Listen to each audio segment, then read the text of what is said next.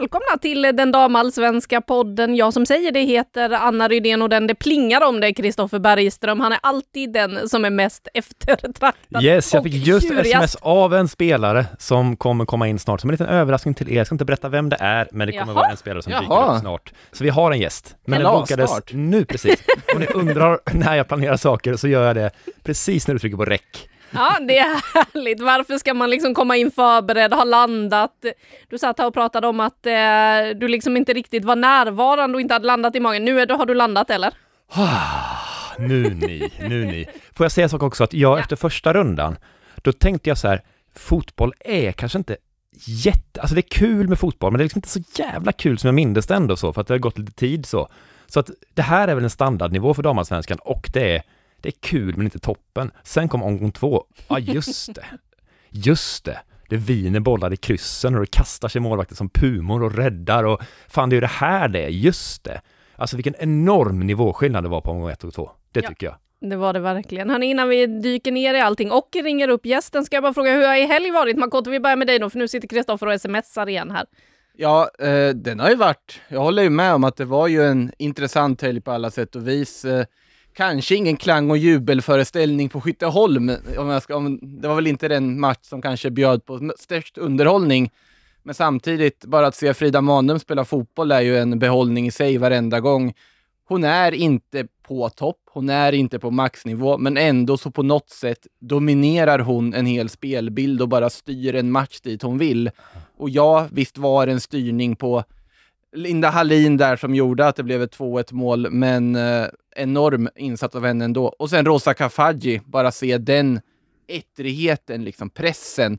Hon sa ju det själv, jag har aldrig pressat så mycket i sitt liv, sa hon efter matchen. Och hon var ju på och ettrig hela tiden och det kommer ju vara en behållning att se också den här säsongen. Har AIK nu alltså två straffar första matchen, två självmål, om vi räknar det så, i det vart ju inte självmål. Det vart Ah, inte nej, nej, men det är typ, alltså det, och det är inte backens fel, nej, nej, nej, jag vet och så vidare. Men det är fortfarande, som nykomling, det är inte jättebra svit att hålla liv i. Nej, det är inte, alltså marginalerna, de har de ju inte fått med sig in från Elitettan i alla fall, det kan vi konstatera. Kan vi visa highlights i en podd eller? För att jag, jag vill också kolla, alltså Jenny Danielssons Kristoffer, mål. det här är ljud, det är inte Och ni är så TV. förbannat begränsade är ni hela tiden. Tänk fritt nu för fan. Eh, jag Okej, måla om- upp det här för Ja, oss. ja, nej, jag kommenterar och du målar bilden. Ja, Jag tycker att Jenny Danielssons mål är underbart. Det kommer nog inte bli omgångens mål, men jag tycker det är så himla behärskat. Alltså, jag gillar ju sådana mål som är skickliga. Alltså känslan på när Skog pangar in sina bollar som är, ja det är väl snyggare på något sätt. Det är ju att de kan flyga på läktaren också någon gång. Det känns som Danielsson kan curla in den bollen Alltså på, alltså 17 av 20 försök sätter hon den precis så. Känns som att hon vet precis vad hon gör nu. Det tyckte jag är härligt. Sådana mål tycker jag om. Mer, mer kontrollerade mål. Ja, det anfallet är jättevackert också. Jag, jag såklart som eh, halvjapan blir väldigt glad. Honoka Hayashi har jobbat sig in i ett poängprotokoll också med passningen fram där också. Men det målet är Den otroligt assisten vackert. tar nog förbundet bort ska du se. Det, den, den, den dök aldrig upp. Nej, det är ju det där eviga problemet som du var inne på förra veckan var det va, Kristoffer, med assistligan. ja, och vi att, kör den eh, varje vecka tror jag vi kan göra det. Tills det Ja. att vi har präntat in att det fungerar. Ja. Man vill ju ha tillförlitlig statistik, så är det. Men nu har vi ju satt, suttit och lagt massa tid på den match jag sa inte var intressanta. Så måste jag fråga dig Anna, vad tar du med dig? Alltså, det jag egentligen tar med mig mest är en förbannat ond rygg. Dels för att eh, stolarna som man sitter på på Malmö IP är eh, Alltså det är ju en sån härlig gammal arena, det är så jag älskar fotbollsarenor, verkligen en gammal idrottsplats med sina träläktare med all sin charm och så då en, lit, lit, en liten kommentatorshytt högst upp. Eh, och så kommer man in där, ser såna här stolar som man kan fälla ihop. Står där, sätter sig på den, känner sig genast som en jätte. När man sitter på den här stolen så insåg jag bara, nej men jag står ändå oftast upp när jag kommenterar och det insåg jag att det kommer jag ju behöva göra här också.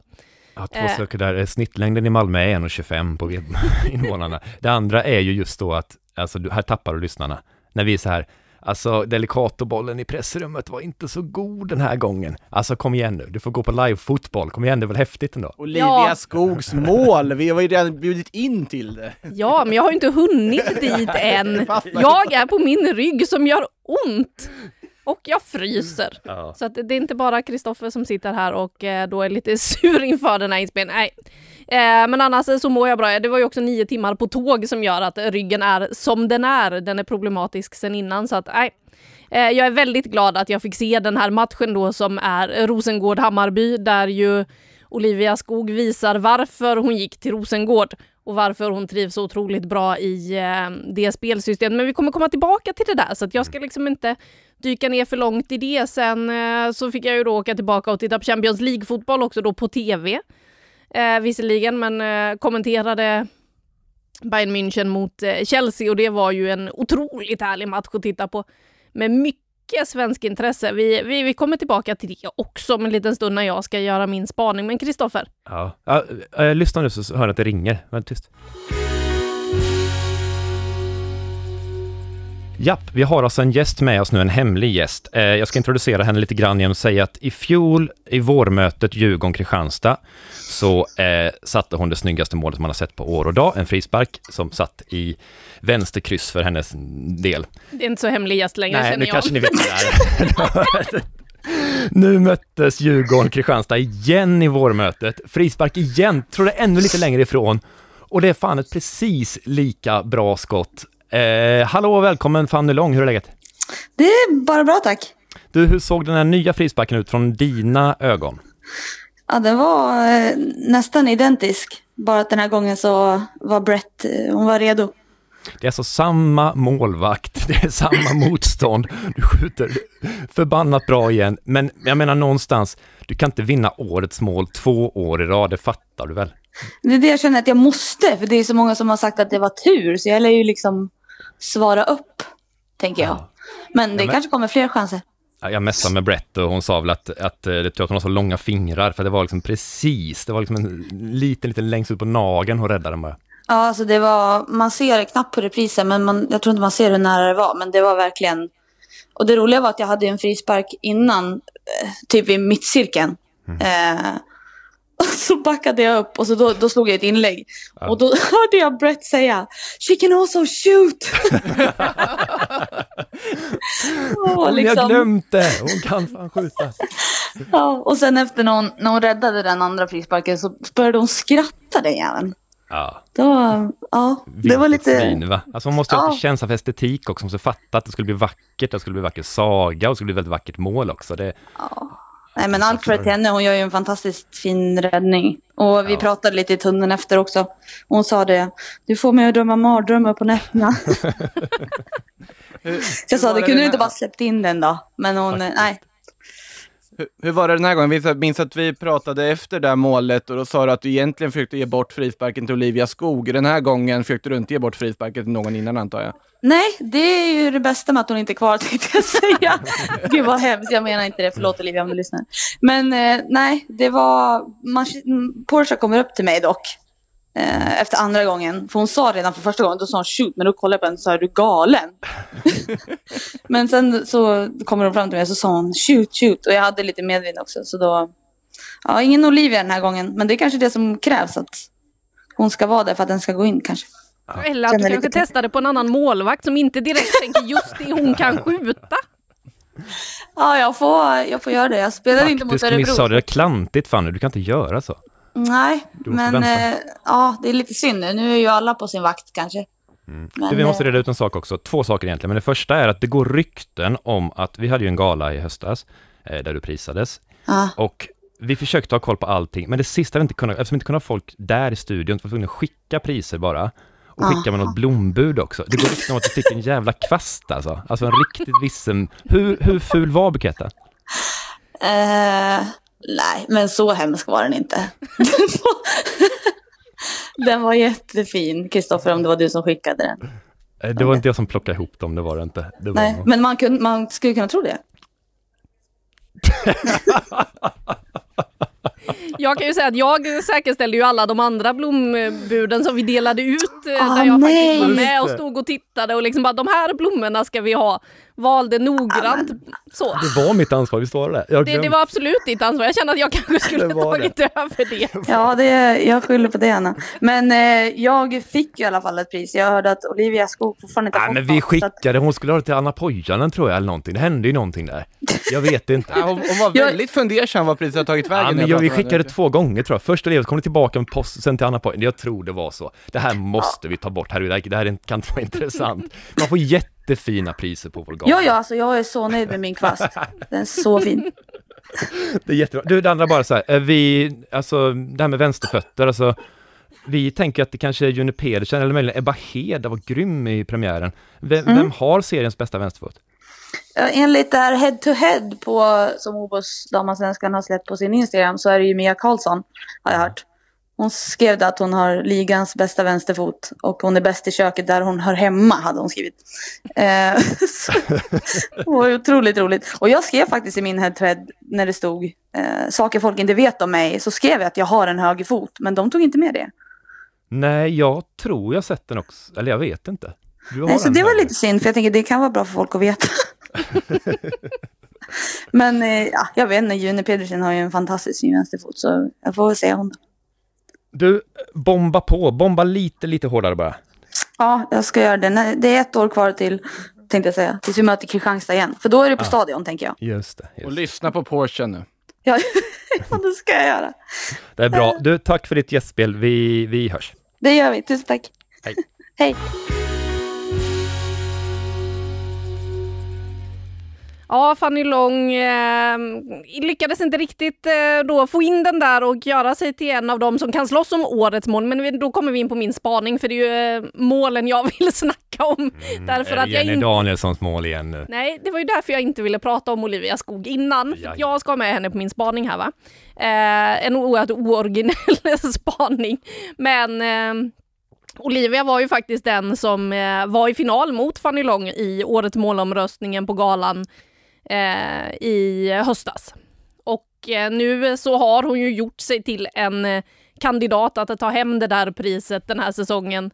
När hon liksom i första halvlek går in, bryter in i straffområdet och det, det kändes verkligen bara som att hon hade bestämt sig att den där nätmaskan längst bort, där ska bollen sitta och det gör den ju också. Det är en sån otrolig bestämdhet.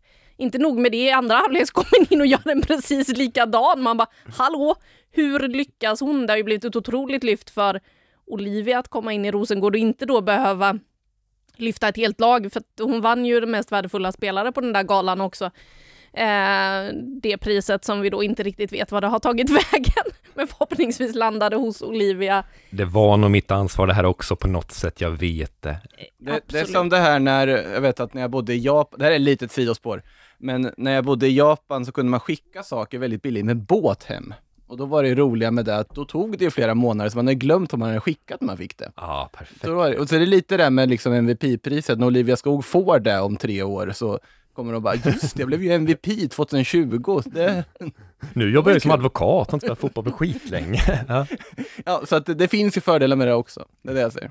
Det gör det, men nu, och nu har hon ju då en fördel att hon slipper bära hela laget och tänka på en massa annat med att ligga bakom precis allting också. Nu har hon en massa stjärnor runt omkring sig i Rosengård, vilket ju gör att hon får en helt annan utväxling på sitt spel och kan göra då två sådana här klassmål redan i hemmapremiären. Och jag gillar också det här, eh, för att eh, när vi pratade med henne på landslagssamlingen Makoto så var hon ju inne på att hon inte riktigt hade kommit in i Rosengårdsmentaliteten än, där man är vana vid att vi vinner allt. Eh, att hon fortfarande blir så otroligt glad när hon vinner och jag älskar att det, syns på planen också i hennes målfirande. Ja, den är old den är så 80-tal, tänker jag, att man snurrar på armen sådär. Ja. Det är så jäkla fint alltså, när man gör det, för det är så okoreograferat, det är ju liksom inte estetiskt snyggt egentligen, utan det är ju någonting, det känns som en hyllning till någon sorts, det känns som de gjorde så liksom, Pia Sundhage och dem för länge sedan och gjorde mål, då snurrar de på armarna sådär.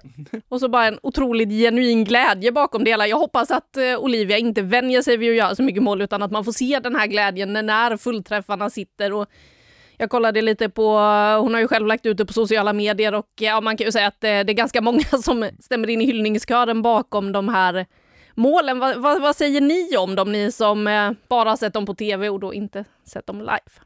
Jag tycker det är underbart. Det är, det är tekniskt väldigt skickligt och kontrollerat det där fortfarande. Det är, det är jätte, jättefina mål och gällande Olivia Skog så är jag mycket imponerad av spelare som utvecklas rejält efter 25. Eh, många spelare har inte riktigt den kurvan eh, och det är så tydligt. Hon är mycket mer dynamisk och mångsidig spelare nu. Det händer mycket mer. Hon har varit med ganska tidigt i landslaget. Hon har varit på lite utlandsäventyr i Bayern München och Rosianka. Men någonstans så, det vi ser nu, det är mycket bättre skog än det var då.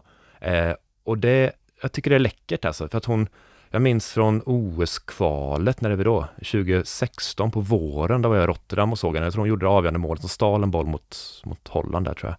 Eh, och då var hon en annan sorts spelare. Hon är lite mer enkelspårig spelare, alltid haft energin och sånt där. Men det hon gör nu är så mycket, ja, det är mycket läckrare också. Det finns också en, en sån mittbackar som håller i länge och är trygga är en sak, men att utveckla, att bli mer kreativ och spännande, det brukar man mest förknippa med ungdomen, kanske om man är talangfull tonåring som mellan 20 och 25 verkligen lever, levererar. Hon har blivit giftigare och mer, mer läcker att se på och det ska hon ha verkligen mycket beröm för. Men det är ju någonting att, det är ju ganska många exempel på så här, äldre forwards som hittar någon sorts stjärneglans och den här finessen på senare år som man kanske inte är lika omskriven tidigare. Nu har ju Olivia Skog varit ganska omskriven även tidigare och varit en landslagsspelare under väldigt många år. Men jag håller med dig Kroko att det är någonting som det finns en edge som inte riktigt fanns innan, att det var lite liksom Johan Elmander-varning tidigare på att det var liksom grovjobbande, hårt arbetande, men kanske inte riktigt hade alltid den slutprodukten som hon verkligen har nu. Mm. Och att komma in i ett Rosengård där hon har en så pass perfekt skräddarsydd roll, där samarbetet med Veje dessutom på kanten, det är båda gott, måste man ju säga. Och att dessutom komma igång poängproduktionen direkt, det, jag vill, det är två omgångar in i serien, men jag vill kalla det liksom, det kan vara en guldvärvning som de har gjort där. Det kan det verkligen. Hon passar ju fint in också och sa ju själv efter att hon svävade lite på moln efter det här, eh, då gjort två mål eh, redan efter två omgångar. Det blev ju fem totalt i Djurgården i fjol så att eh, det kommer hon ju slå den här säsongen. Det känns ju givet. Men hon är ju inte den enda som har gjort mål i helgen som jag spanat in. Det är ganska många som har gjort mål, men den andra som jag eh, tänkte lyfta här är ju Stina Blackstenius som vi pratade en del om förra året, att det kanske såg lite kantigt ut. Hon missade en hel del. Hade ju först hela det här stökiga på försäsongen med Linköping-Göteborgs-bråket. Var hon värvade till Göteborg eller inte?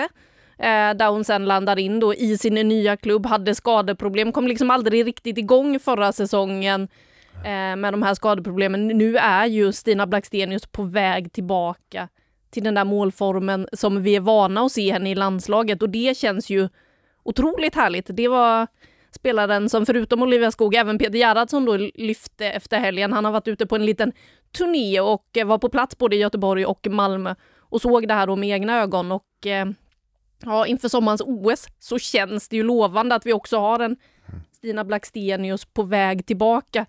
Speciellt med tanke på kanske då att vi inte vet vad vi har en Anvegård som fortfarande inte spelar i sitt Rosengård. Ska visserligen vara tillbaka i fotbollsträning nu, men vi får se när hon är på plan också. Mm. Ja, verkligen. Och det hon gör är att hon nickar fram till Pauline Hammarlunds första mål och det andra så kommer hon ha en passningsläge, hon är halvfri och så tänker hon, nej, jag pangar upp den i krysset istället. Eh, jättevackert mål. Ja, Stina, det, är ju, det var ju lite av en gåta i fjol. Ja, skador och sånt, absolut, men man ville se ännu mer av henne ändå. Och jag var för två veckor sedan inte säker på att hon var en OS-spelare. Så, så, så osäker var jag på henne. Eh, jag tycker hon spelar jätte, jättebra. Och det ska man säga att då är fortfarande ganska trubbigt. Hon är helt, helt fri med kanske en kvart kvar eller någonting och lägger bollen bara utanför på ett ganska konstigt sätt. Men det här är sagt som beröm alltså. Hon är med och skapar väldigt mycket mer nu. Man ser henne hela tiden på planen. Hon är, hon är ju landslagsbra. Hon är en av de bästa forwardsen här i serien och det är, det är kul verkligen att se det. hon är ju inte den självklara avslutaren alltid. Det är inte det som är hennes liksom, superkraft. Utan hon ska ju gå jättemycket, hon ska vara en bulldozer, hon ska trycka sig fram, hon ska vara snabb, hon ska vara smart och sådär. Och nu ser vi precis det och då har hon också råd att missa någonting. Ja, men alltså om en sån spelare med de kvaliteterna som kommer till så mycket lägen satte varje läge, då hade inte den spelaren spelat i damallsvenskan.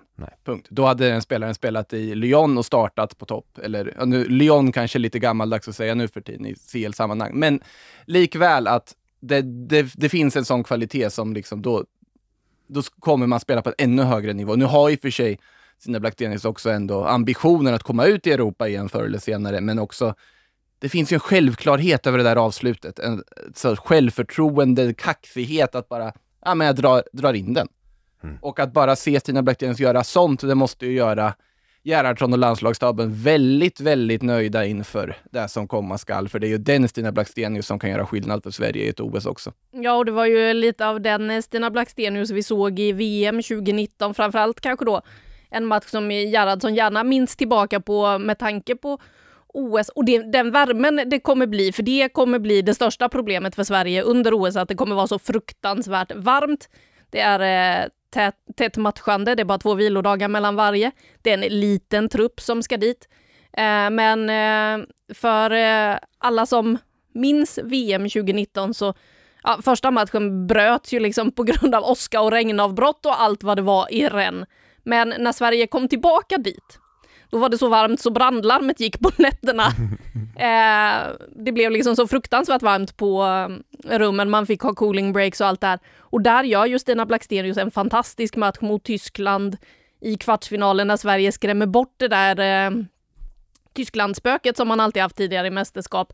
Så att jag tror att Gerhardsson är väldigt nöjd över det och om vi bara blickar lite utåt också, jag vet att det är damallsvenska podden vi är i, men eh, det blir ju en del landslag också och sådär. Hanna Glasmål. Mm. Kan vi bara prata lite om Hanna Glasmål? Alltså vad, vad ska man säga? Det är nu vi vill visa highlights i ljudform. Kan du, liksom, kan, du, kan du repetera hur du liksom, kommenterade det där målet så får vi det i liksom, ljudform. Nej, inte riktigt så bra va. Det är ju det man eh, måste ju sitta mitt i det för att hamna i det. Men också det här att hon kommer och bryter in. För det första så är hon ju hela tiden livsfarlig på sin högerkant. Det såg vi ju i landskampen mot USA. Vi såg det i eh, Champions League-semifinalen nu då, där Bayern München mötte Chelsea. Hanna Glas, högerback, springer liksom som en dåre upp och ner på högerkanten. Kommer med ett inlägg som Chelseas målvakt missbedömer. Landar rakt in på Sidney Lohman som då kan nicka in 1-0 målet och sen då 2-1 målet. Det är ju det som är Hanna Glas mål i den här matchen. Hon kommer på sin högerkant, bryter in i straffområdet och drar till med vänstern. Mm. Det är så nära stolpen så att Ann-Katrin Berger, målvakten i Chelsea, slänger ju sig faktiskt in i stolpen och skadar sig i samband med målet. Men en otrolig träff och den här Hanna Glas kan vi bara konservera henne i en liten, liten burk till OS så att vi har med henne i den formen när det är dags att åka dit. Sa du glasburk? Alltså jag, jag satt och tänkte samma sak. Det kommer klippas bort tänkte du. Men då finns Kristoffer Bergström. Han är dålig på blommor och han säger väldigt, väldigt svaga ord. Så. Ja ja, ja, herregud. Och den sortens, eh, alltså det är liksom en sorts avslut som bryter mot det vanliga mönstret hur fotboll brukar se ut. En ytterback som kommer där ska inte kunna göra det riktigt, för då spelar man på andra kanten om man har den foten. Alltså det, det är inte så ett ytterbacksskott ser ut liksom på något vis där och det är det som gör det så härligt. Det är den moderna inverterade ytterbacken. Den har man ju hört talas om. De är man spelar en vänsterfot på högerkanten eller en högerfot på vänsterkanten.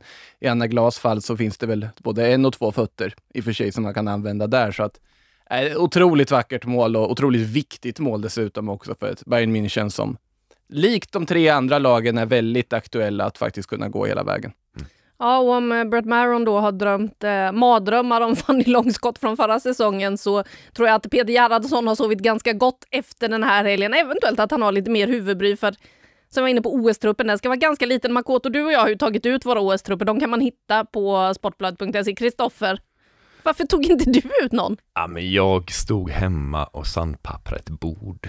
Det är faktiskt sanningen. Jag såg inte mejlet. Hörni, nu är det dags. Det såg inte jag förrän efteråt. Nej, okej, men det är 16 utespelare man får med. Ja, Mm. det är väldigt lite. Och, men jag läste efteråt och jag såg att, jag tror inte det var någon som hade Rubensson ens som reserv. Eh, det tyckte jag var spännande. Jag vet inte ens, jag tyckte hon, jo men hon gör det bra. Hon slår ju, hon spelar ytter nu alltså, genom senast. Eh, och slår inlägget som då Blackstenius nickar ner, som Hammarlund gör mål på. Och är ganska bra, alltså växer hon bara någon nivå till så är hon, alltså hon är ju startelvespelare så att jag, minst som reserv har jag Rubensson. Det är ju enkelt då för dig att säga som inte har tagit ut den här truppen och vet hur Ja, svårt men- det är att få ihop. För jag hade Ja, med var Elin Rubensson på min lista också. Jag har ju just nu, i den truppen som jag tog ut, då hade ju inte serien börjat än. Eh, därav så, jag har ju Madeleine Janogy som en av dem på mina anfallspositioner. Eh, Anna Anvegård som reserv. Allt just det här för att man inte vet hur de kommer se ut i serien nu när den väl är igång. Så det ska bli väldigt spännande att se. Det är ju en landslagssamling till innan Gerhardsson tar ut truppen. Eh, den samlingen är i början på juni. Sen så ska han ta ut den här OS-truppen och ja, han har, lär ha en del att fundera på. Alltså, vi, varken min eller Annas trupp ser nog likadan ut här i pratande stund som den gjorde i skrivande stund Eh, då. Men, men det hade min gjort. det, Ja, det- det är klart den För hade. du hade varit på princip fast och vägrat Har du också erkänna. skrivit in den på ditt sandpapprade bord? Ja, för det har jag gjort. Och Det jag var ska inte därför du visa förrän- sandpapprade kanske. Jag ska inte visa förrän truppen kommer, men det kommer stämma väldigt, väldigt bra känsla. Ja, vi får väl se. Äh, nog om det nu. Eh, OS-truppen den tas alltså ut i slutet på juni. Vi befinner oss i damallsvenska podden och min spaning då med alla de här kanonmålen, den är över. Den kanske inte var så originell, men jag gillade verkligen det jag såg i helgen. Eh, Kristoffer, vad har du spanat in? Nej men tack för ordet, tack för ordet. Jag har kollat på SVT. Har ni gjort det? Nej, jag har tittat på Sportbladet Play. Det är där man ser alla matcher i OBOS damallsvenskan, vet du. Ja, men det finns dokumentärer på SVT. Det finns en som heter Jaha. Att ge bort en mästare. Det handlar om när Kopparbergs Göteborg blev Häcken. Det heter väl minidokumentär eller någonting och ja, vilket havsverk va? Herregud. Nej, men det är ju så här att vi var ju de som bevakade den här övergången ganska mest kan man säga. Eh, och så. Ganska mest. Ganska mest, ja. ja. Ganska, ganska mest Jag är född med ord för. ordets, talets gåva. Eh, och eh, det finns ju en historia som jag inte riktigt känner till här, men man kan ju högläsa rubriker och artiklar på Sportbladet. Då får man ungefär den här bilden. Jag ska bara rada upp vad som är skrivet och sen ska jag gå över och gissa också hur, vad som har hänt. Men vi börjar med att jag går, vad som är skrivet. Kör. Japp. Eh, två dagar efter, 29 december meddelas att elitsatsningen läggs ner. Eh, två dagar efter detta, 31 december, skriver Sportbladet att det är mycket nära att de ska gå samman med Häcken istället. Vi pratar alltså om Kopparbergs Göteborg. Ja, precis, precis. Eh, strax efter det skriver vi att nej, elitsatsningen lades inte ner. Peter Bronsman har inte mandat att göra detta. Detta sker på årsmöten. Man kan inte göra så här. Eh, därutöver skrev vi att andra sponsorer som redan fanns i klubben var beredda att driva laget vidare. Eh, det här är känt. En annan sak som är känt är att det var en omröstning tidigare om huruvida Malmö FF ville ta över Rosengård, eh, där svaret blev rungande nej från fansen. Eh, det finns också grejer som händer, till exempel att eh, Peter Bronsman har vi skrivit om, är på gång att ta över ett lag i England, eller gå in i alla fall där. Det har inte hänt än, men det är fortfarande artiklar du har skrivit. Om man lägger det här på en rad någonstans och, och kröner det med att 13 januari skriver Sportbladet också, också ett avslöjande att nu är det klart med Häcken. Sen dröjer det några timmar och sen går de ut med det också. Eh, lägg dem på en rad så får man en viss bild. Eh, den bilden stämmer överhuvudtaget inte med hur SVT presenterat här. De presenterar precis så som Peter Bronsman från början har sagt. Det vill säga, han lägger ner elitverksamheten. Eh, klubben måste räddas av någon. Eh, olika lag diskuterar detta. Häcken till slut röstar om att de ska ta över laget. Eh, spelare är arga på Bronsman för hur han har kommunicerat. Han försvarar sig med att jo, jo, de är arga, men jag kunde inte säga allting och jag var tvungen liksom att göra så här, för allt var inte klart än. Men om man ser hur det blev så ser man att det här var rätt på något vis. Och det blir ju liksom, han får ju rätt i den historien för att spelarna är ju jättenöjda, de får jättebra anläggningar och allting nu. Eh, allting verkar jättebra. Det är bara att bilden är ju falsk. Eh, utifrån vad jag har sagt så ska jag gissa ungefär hur det gick till. 29 december går han eh, han har haft på känn lite före jul att det här, han vill inte, han är alltså ordförande och stor sponsor, alltså han har Kopparbergs mm, bryggeri. Eh, han vill inte längre driva det här som han gjort i 17 år och pumpat in pengar och sånt där. Eh, och då vet han hur det gick i Malmö.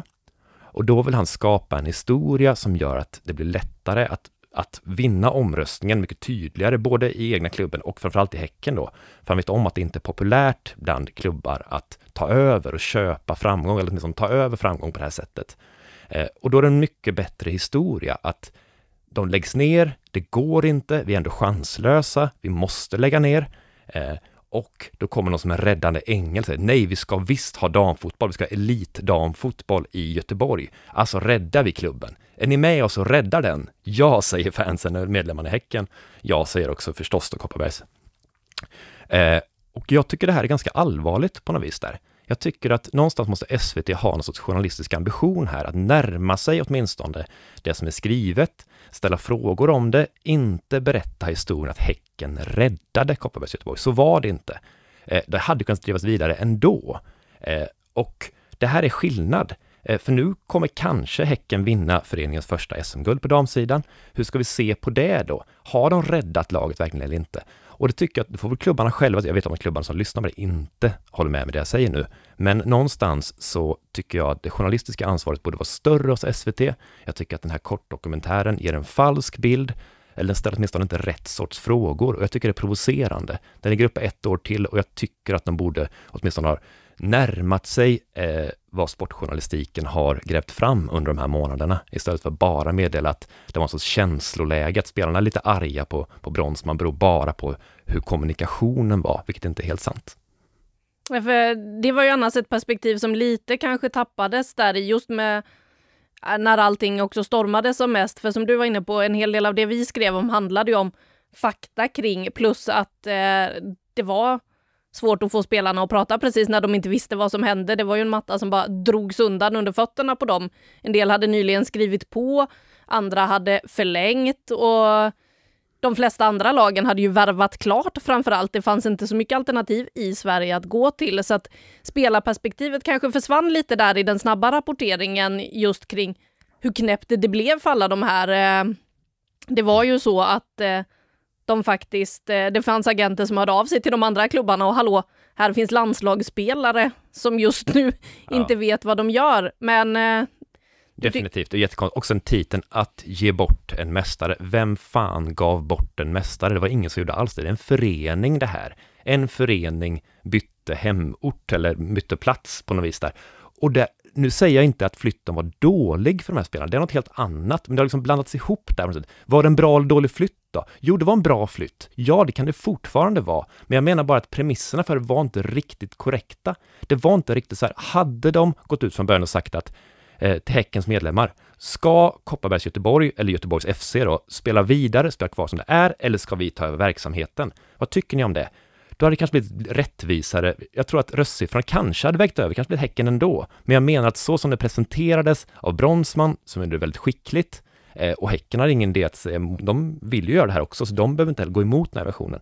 Den bilden var inte riktigt sann och då tycker jag att det är journalistikens ansvar att picka lite på den här bilden utan att kritisera spelare, utan att säga att flytten är något hemskt, utan att säga att eh, Häckens första SM-guld eh, är katastrofalt på något vis om det blir så, Eh, så är det inte, men fortfarande så historieskrivningen borde vi, vi borde vara lite kollegiala, eller åtminstone så här, lojala mot någon sorts sanning, någon sorts objektivitet. Hur kunde Sportbladet skriva 31 december att det var mycket nära Häcken?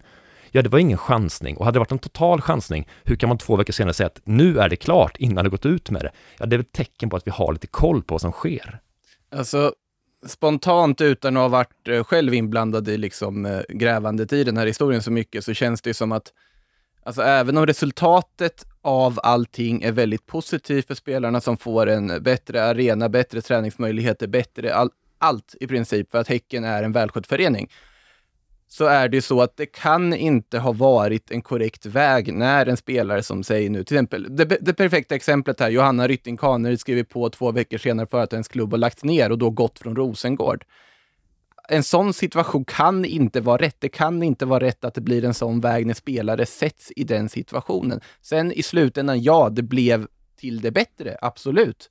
Men vägen dit kunde ha skötts på ett betydligt mycket bättre sätt och det är ju ganska tydligt att det inte handlar om att det bara gavs bort någonting bara för skojs skull direkt. Nej, Bronsman har gjort mycket storartat för Göteborgsfotbollen, för svensk fotboll överhuvudtaget. Eh, men någonstans så är han fortfarande inte en man som kan ge bort en klubb. Vi har ju föreningsdemokrati i det här landet och eh, det är ju någonting som till och med uppmärksammats i England och så här apropå Super League-grejen när de står med sina 51 procents banderoller att här är det medlemmarna som bestämmer. Mm. Det är i Spanien också ska sägas, men det... ja, ja. De låter vi vara. De får vara där nere i eh, södra Europa. Är du nöjd med din spaning eller har du mer att säga, Kristoffer, på ämnet? Nej, men jag är nog ganska klar där i alla fall. Jag hade önskat bara att man fick en liten bild tydligare att Peter Bronsman kunde ha sagt jag kommer sluta som ordförande. Jag är inte hundra på att jag kommer fortsätta sponsra det här laget längre. Eh, han kunde gjort det tidigt om han ville. Eh, inför årsmötet får ni välja om någon annan ska ta över och fortsätta så här. Det finns också en möjlighet för bättre resurser där borta. Det hade känts lite bättre i magen. Om inte han vill säga så åtminstone att en objektiv part som gör en dokumentär om detta kanske säger det. Mm, det får bli slutorden apropå eh, Kristoffers spaning här om eh, då dokumentären som finns. Makoto, vi ska över till dig. Vad har du spanat på i helgen eller har med dig in i den här veckan? Ja, jag tittar på det som händer på plan. Så att jag, men jag har varit mest, i, mest vid Hjälmaren faktiskt eh, och kikat, för det händer någonting intressant på de där kanterna av den sjön just nu tycker jag. Både då i Eskilstuna, men även också i KIF Örebro. Eh, om vi börjar i Eskilstuna, det är ju den kanske mest eh, nyligen spelade matchen. Där har det ju varit ganska mycket andra former av rubriker efter det borta mötet mot Piteå. Eh, vi kommer väl kanske lite in på det innan vi stänger butiken. Men eh, det ser bra ut i Eskilstuna. Det är väl egentligen det som är min spaning, att det ser väldigt bra ut. Alltså spelet, vi pratade här om att det fanns vissa frågetecken skademässigt inför säsongen med liksom Ajinde som är borta på mittfältet hur stort avbräck är det? Har man fått in Saving som är helt briljant, måste jag säga. Det är ett av de stora fynden som har gjorts under det här vinterfönstret utan tvekan. Det sättet hon kommer in i den åldern och bara ser bra ut på mittfältet. Bara spelförståelsen, alltihopa, liksom hela paketet. Är det otroligt imponerande och sen dessutom en stabil norska Ekhoff som kommit in också där bredvid på mittfältet. De har det gott ställt och sen Kulashi ser ut verkligen ut att vara i målform. Det ser ut att vara ett lag som rakt igenom är revanschsuget efter förra säsongen. Ett lag som är byggt för den övre halvan och kommer hamna på den övre halvan. Jag tycker man såg goda tendenser mot Kristianstad, även om det blev en poäng. Och här avfärdar man Piteå som man haft jätteproblem med att besegra på bortaplan tidigare. Utan att det egentligen känns särskilt, att man känns särskilt hotade.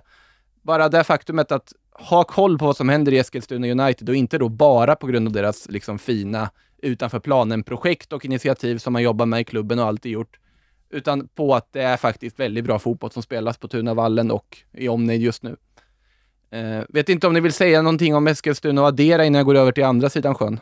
Ja, det Eskilstuna gjorde i fjol, alltså som var den stora floppen, var att de eh, hade jättesvårt med bottenlagen också. Alltså de torskade mot Uppsala och torskade mot Umeå och sånt där. Det är framförallt det som var dåligt, men så var de också ganska svaga. Men de tog ju poäng av både Rosengård och Göteborg, så att det, det är ett lag med höga toppar, men Dalarna var eh, bråddjupa och, och lite genanta i fjol. Framförallt så började de ju superstarkt i förra året då, just eh, när de hade ett tufft spelschema med Göteborg och Rosengård i inledningen och tog poäng där, var uppe och störde giganterna, vilket ju gjorde att man fortsatt har de där höga förväntningarna på det här laget som har en väldigt spännande offensiv eh, Framförallt eh, då kanske med Kulashi och så Rogic som kommer i all världens fart när hon eh, sätter fart på de där benen. Det är många som eh, får svårt att hänga med när eh, Felicia Rogic eh, drar igång. Och jag var ju i Eskilstuna inför premiären och träffade Kulashi. Vi har gjort en eh, ett klipp som man kan se på Youtube för att se hur svårt det är att göra trickshots egentligen.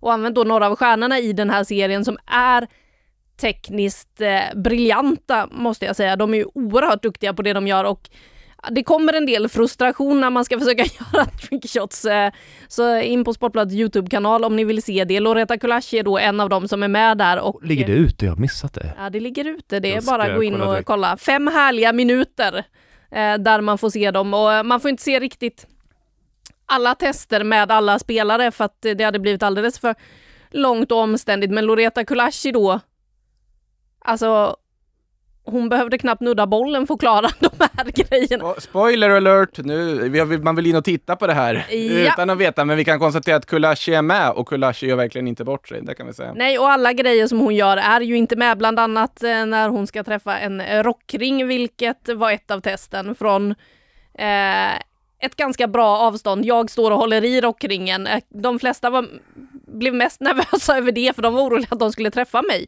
Alltså en eh, Wilhelm Tell-grej. Ja, jag kan säga att det är kanske inte de charmigaste bilderna när jag står och håller i den här rockringen, men eh, Nej, det var så himla fint att se den där foten. Hon eh, har ju en otrolig teknik, eh, Kulashidi och de andra som är med i det här testet också. Men det var så skönt att se henne också hur lugn hon var, hur laddad hon kändes inför den här säsongen och det kändes verkligen som att ja, men, de försöker landa in i den här säsongen på ett helt annat sätt än vad de gjorde förra året där de kanske då blev lite hypade efter att eh, ha haft ett fint slut på säsongen innan och sådär. Och de har en tydlig plan också.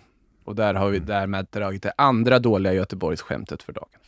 Åh, du måste nog förklara det, det finns någon lyssnare som inte vet. Nej, men, man Heter titta, någon plan eller man, man får titta i damallsvenska bibeln, för jag snodde det rakt av därifrån, från våra briljanta redigerare där som fixade till den rubriken. Eh, med det sagt så kan vi väl ta oss till Örebro, eller? Gör det. För jag tycker att där händer det också väldigt intressanta saker. Vi har hyllat Vittsjö tidigare i den här podden i allmänhet också, av förklarliga skäl. Ett bra lag och de spelar bra här mot Örebro. Ett Örebro som förlorade sin premiär mot Djurgården, men hade lite intressanta siffror från den matchen. Expected goals count på 2,7. Jag vet inte hur mycket det säger er, men det säger att de hade en offensiv som egentligen borde gjort fler mål än vad de gjorde. De gjorde ju noll i den matchen då, men såg bra ut. Väldigt många liksom, lyckade passningar. Stort bollinnehav, bra spel. Alltså det fanns väldigt många aspekter i det här laget som tydde på att man faktiskt kommit någon vart i det här liksom ambitionen som man har där från tränarstaben som har kommit in från Sylvia, att, att liksom ha en mer spelande fotboll, mer possession-fotboll, mer liksom, jag vet inte vad jag ska kalla det, modern och mer, för nu börjar vi ju gå upp på fembackslinjer och sånt om man tittar trender, så det, det går ju i olika perioder. Men i alla fall en väldigt ja, possession-baserad fotboll. Här mot Vittsjö, ja, det är inte mycket till övertag eh, Örebro har totalt sett. Ett jättefint anfall, må så vara lite marginaler på rätt sida också som föranleder Karin Lundins 1-0 mål. Men i övrigt, försvarsinsatsen, man stänger igen, man får med sig tre poäng trots att man kanske inte spelmässigt helt och hållet förtjänar sig till liksom chanser och så vidare som Vittsjö skapar. Men jag har nog underskattat KIF Örebro ganska rejält när jag har satt dem så pass lågt som jag har gjort, för jag ser tendenser på att det här kan bli väldigt bra väldigt tidigt. Ja, det är läckert. Eh, och när du pratar om sådana här siffror och sån här eh, fotbollsstatistik och sånt, då låg alltså KIF Örebro nästan i botten på allting i fjol. Eh, precis när expected goals och som liknande. Uppsala var väl lite sämre, men sen var det i princip Kifferbro Örebro där. Så deras sjunde plats i fjol var liksom en stor överprestation jämfört med vad de skapade och sånt där. Och sånt här vet ju tränarstaben om jätteväl, att någonting måste ändras där. För förändrar vi det, så någonstans så, så kommer också resultaten. Så att så att det är spännande att se hur det, hur det håller. Jag, jag, har alltid, jag har tänkt att de ska vara dåliga nu i vår, att det tar ett tag att komma in i det, och framförallt om de har skador och sånt där. Men, men redan nu en sån fin trea, det var en skalp alltså. Mm. Ja, det var då, eh, för vi har ju pratat lite där om att vi inte kan visa highlights. Vi kan ju säga det också, det går ju att hitta på aftonbladet.se eftersom vi sänder eh, hela den här serien så finns ju alla highlights och en av sakerna som man kan hitta i highlights-paketet är också Eli Pikku-Jämses räddning på mållinjen, den blir man ju oerhört glad av att se. Det blir man. Verkligen. Den är, eh, den är enorm. Det är någonting speciellt med räddningar på mållinjen när det inte är en målvakt som gör det. det är... Och Ellie Pikkujemse har ju en väldigt spännande historia. Hon har alltså VM-medaljer i snowboard. Hon är skatare. Eh, det tänker man på något sätt inte att hon är. På något sätt känner man att det, det ska vara någon sån här dribbler som är någon yttermittfältare, alltså, inte som bara köttare som hon är, en sån, sån trygg pjäs på något vis där. Men, men eh, hon är nog bäst på snö av alla i damallsvenskan. Så kan det vara. Eh, apropå snö så eh, kan vi väl gå över på den där eh, matchen som eh, du var inne på att vi skulle prata mer om eh, Makot, för jag tror inte att Eskilstuna gillar att åka till Piteå. Förra året var det ju då just snöboll som spelades där uppe. Det pratades om en parodi att man ens spelade matchen. Man såg inte linjerna i slutet. Det blev ju en fruktansvärd tv-produktion tyvärr, med tanke på att man inte såg eh, linjerna, bollen eh, stannade och sådär. Nu åkte Eskilstuna upp igen tidigare i år, tänkte väl kanske då, ja men skönt, lugnt, slipper vi snön i alla fall. Då Gjorde de kommer. Rubrikerna istället kring coronan. Vi var ju förskonade från den hela förra säsongen i princip i damallsvenskan. Nu går det läsa rubrikerna att eh, det finns då positiva fall i Piteå och att eh, spelare testade positivt i veckan innan. Att man fick byta ut spelare som kände symptom och nu är fler spelare smittade. Va, va, va, hur reagerade ni på de här rubrikerna? Först tänkte jag att de har varit lite klantiga och naiva, inte förstås i att någon smittas, det kan hända hela tiden, men att man inte slår larm tydligare, tidigare. Men det var ett missförstånd för min del, det var bara när jag läste den första texten, och så här, de verkar ha, ha gjort det här ganska bra, de var väldigt tydliga från början, läkaren i Piteå och sånt där, med att de har försökt höra sig för och, och sånt där, så jag tror inte att de har gjort någonting fel, utan de har gjort precis det man ska göra. Däremot så är det ju läskigt när väl smittan är inne, ja, varför skulle det bara vara de här fyra, fem spelarna nu då? Det, det finns ju risk att det är fler och att vi får uppskjutna omgångar och liknande sånt där. Det, och hoppas, hoppas inte att Eskilstuna också har fått det då. Ja, vi, vi, har ju sett det här kaoset i Champions League i år, om inte annat, med eh, absolut kanske mest udda företeelsen som kom från det var ju när PSG då lämnade VO till sin åttondelsfinalsretur mot Sparta Prag och förlorade med 3-0. Men de hade en 5-0-seger med sig från det första mötet och gick därmed automatiskt vidare trots att de lämnade VO i andra rundan.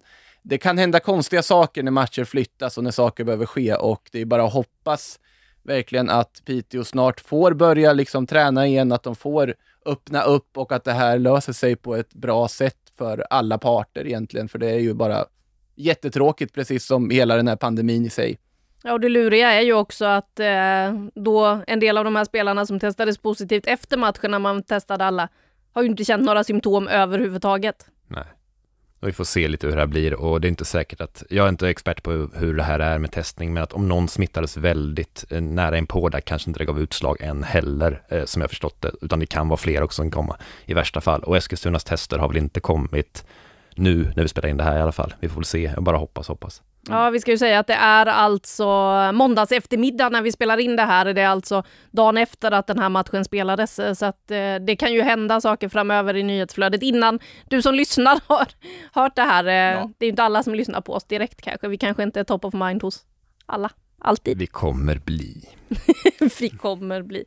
Ja, hörni, eh, vi har ju pratat på en bra stund här. Ehm, vi ska faktiskt börja runda av alldeles strax. Men Får vi... jag säga en sak först bara? Ja. Jag, jag, tycker en sak vi inte har sagt än som ska sägas är att båda topplagen vann, alltså de tippade guldkandidaterna Rosengård och, och Häcken. Av de två så skrev min kära kollega Makoto att han är mest imponerad av Rosengård eh, för att de spelar ut Bayern då, som, som Häcken hade väldigt svårt mot i premiären. Eh, jag förstår det. Jag är faktiskt åt andra hållet där. Eh, ah. Jag, det som gjorde Kopparbergs Göteborg som gav dem guldet var inte några storsegrar, det var inte massa, massa champagnefotboll, utan det var just att de varje omgång, eh, de vann 17 matcher, nästan varenda seger var med 2-0 eller möjligen med 3-0. Det var precis nästan, de gör ett mål i första halvlek och sen i andra halvlek är de lite tyngre, gör 2-0 och sen kan de vänta ut matchen på något, sätt, på något sätt där. Det är exakt vad de gör mot Växjö. Det är en sån typisk grej de gjorde också förra året hela tiden. Och att se den, det maskinella är tillbaka igen där, det var väldigt imponerande på mig. Eh, kan de göra det här igen, bara om och om igen, så som de kunde i fjol, så, så vinner de ju. Eh, vilket jag inte tror, men, men då gör de det i alla fall. Eh, Rosengårds match, det är ju mer imponerande att leda med 3-0, göra drömmål, släppa ett konstmål på en hörna bara, var sådär. Alltså där, jag ser lite av fjolårs Rosengård i den matchen också, att det är så sjukt bra och som blir lite dåligt där. Medan Göteborg någonstans är liksom trygga i sin seger på något vis där. Apropå Rosengård också bara så kan vi ju lyfta in den glada nyheten som kom i helgen. För att, eh, det är ju så att Rosengård tappar en av sina försvarare dessutom nu med landslagsmeriter, Jessica Wik, som då väntar barn. Och eh, hon fick göra en match den här säsongen, hon fick spela i premiären. Nu eh, kommer vi tyvärr då inte få se henne på fotbollsplanen på ett tag, men det är ju eh, av eh, glada anledningar så att säga och klubben är ju inne och stöttar henne och så här men Nej, det påverkar ju också försvaret i Rosengård. Det gör det definitivt. Och glad säger du, jag är ju sådär fotbollig. Fan! se det kan du få tänka. Jag tycker, jag tycker det är jättekul för henne som privatperson, men jag vill ju se mycket av henne. Jag tycker att nu när de har det här 4-3-3 som passar henne väldigt bra, så vill jag se henne mycket mer. Hopp, det tycker jag var surt, där att inte få se henne. Sen, sen fattar jag att henne som, ja, som privatperson är, är lycklig. Ja, det är en rimlig fråga. Vem tar den platsen? Det är väl, ja, Björn, antar jag. Får väl ja. gå ut och spela höger till att börja med när hon då är frisk och är tillbaka på planen. Men eh, alltså om jag går tillbaka till din fundering där, jag håller ju med dig om att Häcken, det är inte som att Häcken inte imponerar. Men det är också kanske lite att göra med vart vi ser Hammarby. Mm. Nu, nu var det ju för sig, Hammarby imponerar väldigt mycket mot Häcken här i premiären, gick ut liksom skoningslöst och bara visade att vi är här för att stanna. Mot Rosengård ser man inte riktigt den powern. Man ser att det på något sätt tar stopp och då är det ju mycket cred som går till Viggo Stottir Berglund. Det är det sista försvar man vill möta som nykomling. Det sista försvar man vill möta som någon egentligen för att de är skräckinjagande. Mm. De är stabila, de är på rätt plats vid rätt tillfälle, de lägger inga fingrar emellan och är, har otroligt mycket rutin och förståelse för vad som händer. Eh, den aspekten, hur man då liksom detroniserar Hammarby och bara stoppar hela den här nykomlingshypen, bara pang. Det är det som imponerar på mig och det är sånt som liksom väcker någon sorts ja, svallvågor, kan man väl säga. Jag noterar en grej när jag sitter här och nu stirrar in i min skärm på tabellen på de här två lagen. Då Rosengård leder ju mm. eftersom eh, de har gjort eh, fler mål, men eh, det finns ju bara ett lag som har en riktig nolla än så länge. Ja, det är väl Häcken då? Det är Jennifer Falk som man inte kommer förbi. Eh, alltså hennes räddning eh, mot Växjö där i den elfte minuten, för att vi har ju pratat lite om Häckens försvar, att det kanske kan vara lite svajigt ibland, men man har ju också då Jennifer Falk som kommer ut och gör sig stor i alla möjliga lägen och eh, så länge hon spelar som hon har gjort hittills så känns det nästan som att de har en extra försvarare där bak. Ja, hon är lysande alltså. Hon är precis lika bra som i fjol. Alltså det, det, är, det är så tydligt att hon fortsätter växa lite. I fjol var ju en jättesteg framåt för henne, att hon blev mycket, mycket tryggare och sådär. Utan att släppa det offensiva hon har, att hon är ute och rör på sig mycket och så. Eh, jag tycker hon är riktigt svinbra alltså. Mm. Instämmer. Två nollor hittills på Falk. 14 blev det i fjol. Eh, tror ni att hon slår den noteringen? Nej, det har jag ju sagt nu. Nu sa jag att det var väldigt bra. Nej, jag tror ju inte det. Jag tror ju att den här trebackslinjen kommer släppa, ställa till det lite för sig. Ja, det, det, tror jag fortfarande. Eh, det finns väldigt många lag som är typ Vittsjö, Eskilstuna, eh, sådana här som är liksom halvbra men ändå giftiga någonstans. Typ att Karin Lundin gör ett mål mot dem eller att eller något liknande sånt där. De spelare som bara, det bara smäller till någon gång. Så det tror jag kommer hända. Jag tror inte att hon kommer ha samma rad 14 nollor tror jag inte är omöjligt att tangera eller överträffa, men jag tror inte att det nödvändigtvis räcker till lika många poäng. Nej, vi får... Utan förhoppning att det då ska sluta 0-0 i massa matcher, för det gör ju ingen glad, men likväl. Nej, det vi kan konstatera efter den här omgången är ju i alla fall att eh, den första omgången nog var en hel del premiärnerver, för nu är vi tillbaka till mer av den där härliga fotbollen vi fick se en del av eh, under fjolårssäsongen och nu har vi en omgång till då att se fram emot eh, redan till helgen, omgång tre. Har ni någon match ni ser fram emot där? Bland annat så är det ju dags för eh, det första Stockholmsderbyt. Då ska vi rulla ut vår lilla tv-studio och hoppas att sprinklers och sånt är långt borta från den och titta på Djurgården AIK som då är det första Stockholmsderbyt vi får se. Men eh, ja, vad finns det mer då? Ja men båda de här tippade guldlagen kan ju faktiskt eh, torska nu på något sätt. Det känns ju faktiskt som att de har väldigt svåra matcher. Alltså, alltså Linköping mot Häcken och, och så Uh, ha, nej, ursäkta, ursäkta, jag är helt snett. Vittsjö-Häcken har vi. Vittsjö-Häcken mm. förstås och Eskilstuna, Rosengård möter Eskilstuna bortaplan. Det här är matcher som jag tror inte båda lagen går rent här. Det är ett jättebra test för dem. Det här är svårt. Mm. Ja, Eskilstuna har jag suttit och hyllat här, så är det upp till bevis här mot Rosengård också hemma på Tunavallen. Den matchen är man ju väldigt intresserad av att se. Sen så kommer jag ju faktiskt att highlighta den, alltså matinén, eller man ska säga första lilla smakprovet från omgång tre Växjö-Kristianstad för att eh, vi har inte nämnt Sveindis Jane Jonsdottir i den här podden än. Alltså, hon säger själv att ah, det var inte min bästa match, jag är inte jättenöjd, men kul att göra mål. Och det tog, och han funderade jättelänge innan hon drog den här iskalla chippen och avgjorde matchen mot Djurgården. Men alltså den assisten också. Ja. Inlägget, den självklarheten hon har och sätt, sättet hon skapar lägen. Alltså jag är lite rädd. Alltså hur, hur bra hon kan bli.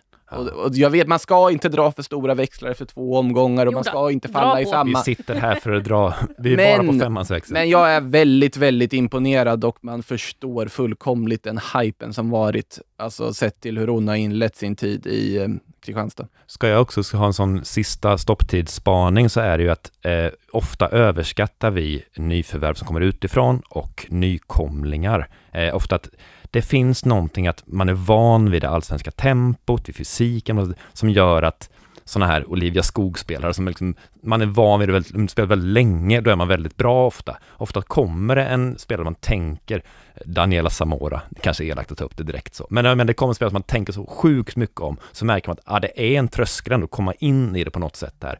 Eh, och, och, det som gör Sveindes Jonsdotter så jävla imponerande det är att hon faktiskt har bara kommit rakt in i det och blivit en av seriens bästa spelare direkt. Eh, det är oväntat, det är så bra. Det trodde inte jag det skulle vara. Nej, Nej, och eh, det är ju härligt att se då Växjö mot Kristianstad. Jag ser ju fram emot matchen på lördag då.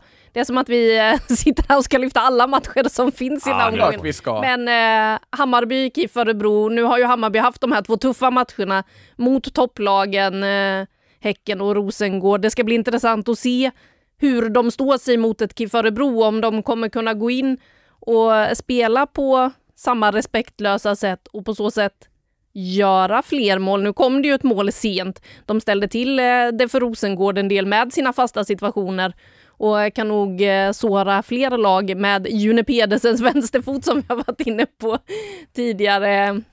June är ju en otroligt härlig spelare som eh, tar på sig ett väldigt ansvar också i det här Hammarby med sin ålder och erfarenhet. Hon eh, bjuder ju på den till alla, med ny, alla de unga som har nyfikenheten och vill lära sig. Så ibland så kanske hon tar lite för stort ansvar i att liksom ska hjälpa alla. Hon glömmer vad hon själv ska göra också.